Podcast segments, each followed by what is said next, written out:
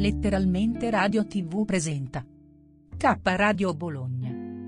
Letture, opinioni, scuola ed educazione, fatti e persone, ricette vegetariane, spiritualità, arte, attualità e cultura, giardinaggio, buon umore, avventura, nuove dimensioni, amore e conoscenza. Redazione chiocciola istitutosoleluna.it anche su 106.3 MHz e 1503 kHz grazie agli amici di Radio Eco One.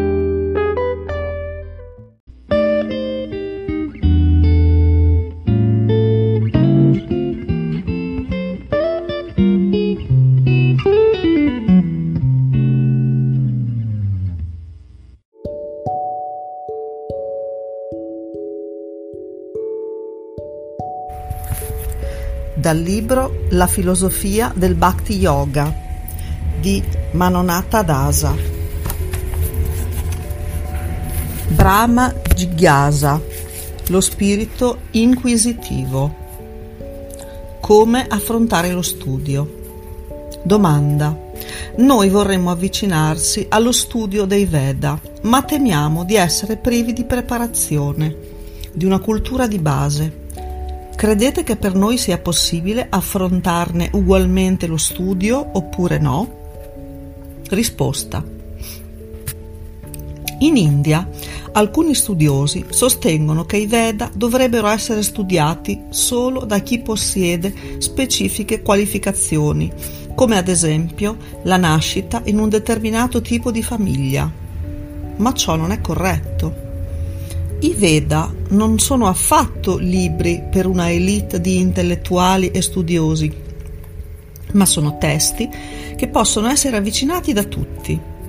È vero che alcuni sono particolarmente difficili, ma grazie ai grandi maestri che hanno commentato nei nostri linguaggi le principali opere, queste sono alla portata di qualunque persona che abbia il sincero desiderio di capire e grazie alle traduzioni non c'è più neanche bisogno di conoscere il sanscrito, linguaggio particolarmente difficile.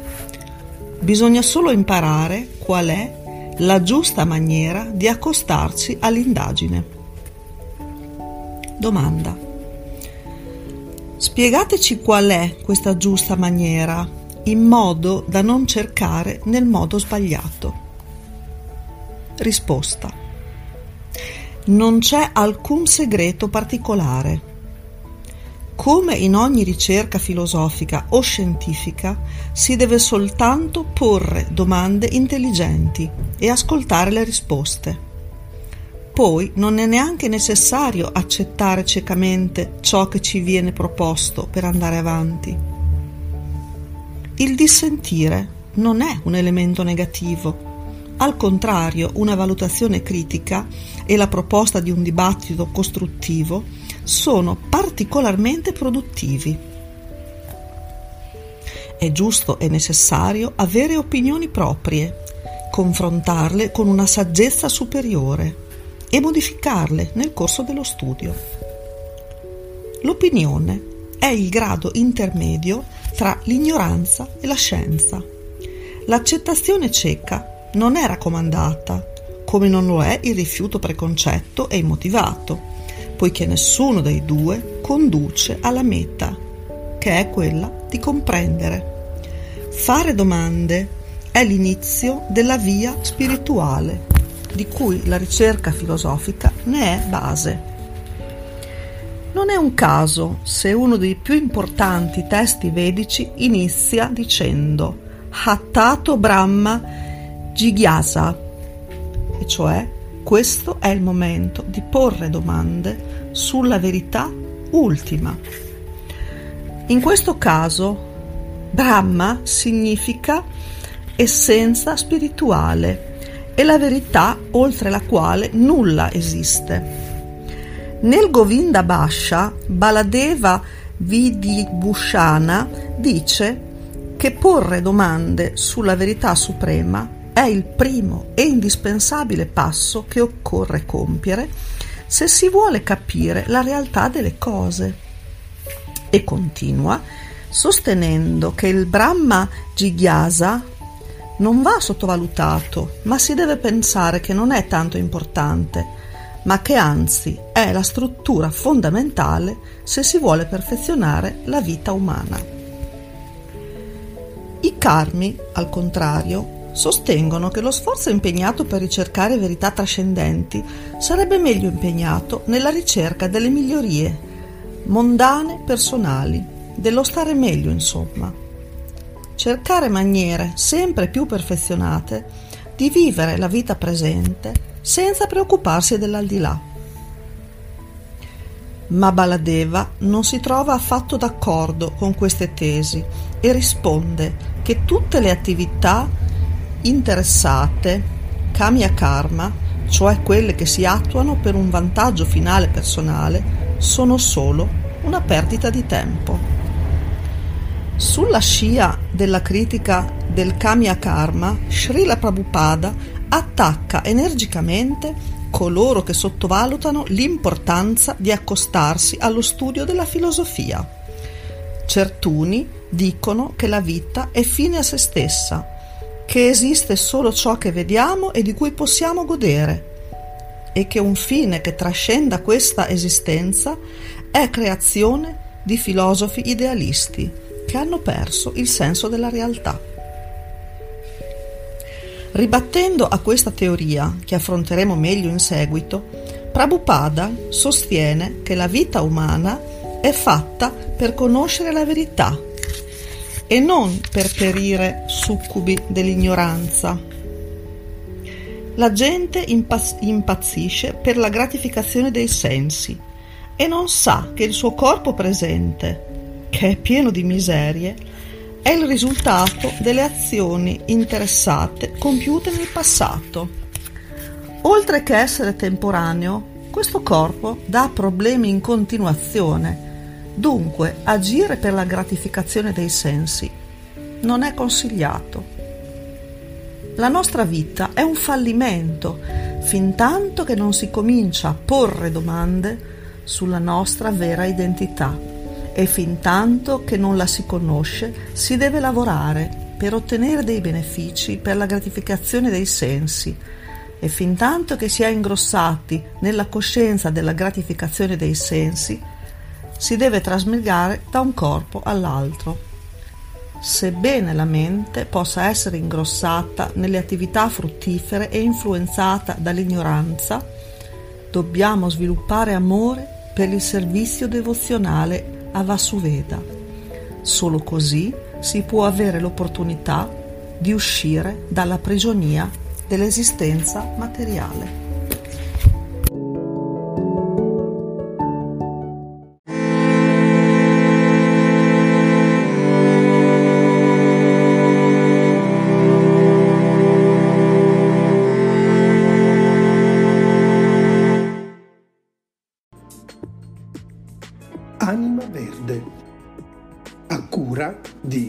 Samaritani.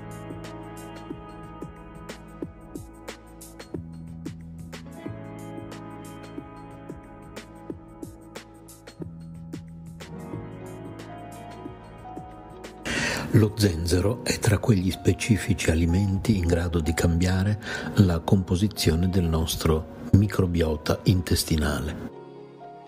Zenzero e apparato digerente sembrano ormai un binomio quasi perfetto, se è vero come è vero che questa preziosa pianta erbacea di origine orientale aiuta a calmare lo stomaco, a rilassare i muscoli gastrointestinali e a prevenire la formazione di gas e gonfiori. Ora un nuovo studio la collega anche alle funzioni del nostro intestino.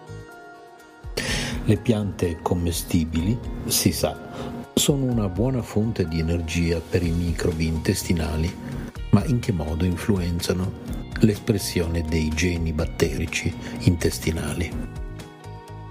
Secondo una ricerca condotta all'Università di Louisville, nel Kentucky, gli RNA associati alle nanoparticelle simili agli esosomi e LNS di alcuni vegetali modulano la composizione del microbiota intestinale e migliorano i sintomi della colite. In pratica, le nanoparticelle simili agli esosomi, derivate da piante come lo zenzero, contengono RNA che regolano la composizione del microbiota intestinale. Per questo gli studiosi sostengono che gli ELNS derivati dal cibo regolano sia i microbi commensali sia le cellule ospiti, tanto da poter alleviare malattie associate alle eventuali alterazioni di tutta la flora intestinale. Per arrivare a queste conclusioni, gli studiosi hanno distinto gli ELNS derivati dallo zenzero, GELNS, sulla base della distribuzione delle dimensioni, della microscopia elettronica e dell'elettroforesi su gel che ha rivelato la presenza di RNA di piccole dimensioni. In laboratorio la percentuale di lactobacillacee è aumentata da circa lo 0,25 a quasi il 25%. Gli RNA dei G e LNS hanno indotto cambiamenti simili. Ulteriori prove hanno poi mostrato che i G e LNS sono stati assorbiti dai microbi intestinali, in particolare da Lactobacillacee. Il sequenziamento dell'RNA e le analisi proteomiche hanno dimostrato che 398 mRNA e 149 proteine sono aumentati e 249 mRNA e 133 proteine sono diminuiti in L-rhamnosus trattati con i G e LNS. In sintesi, nel corso degli esperimenti, i G e LNS sono assorbiti dal microbiota intestinale attraverso i lipidi, cambiando la sua composizione. La scoperta sarà utile ad alleviare diverse malattie come colite. Abbiamo letto da greenme.it.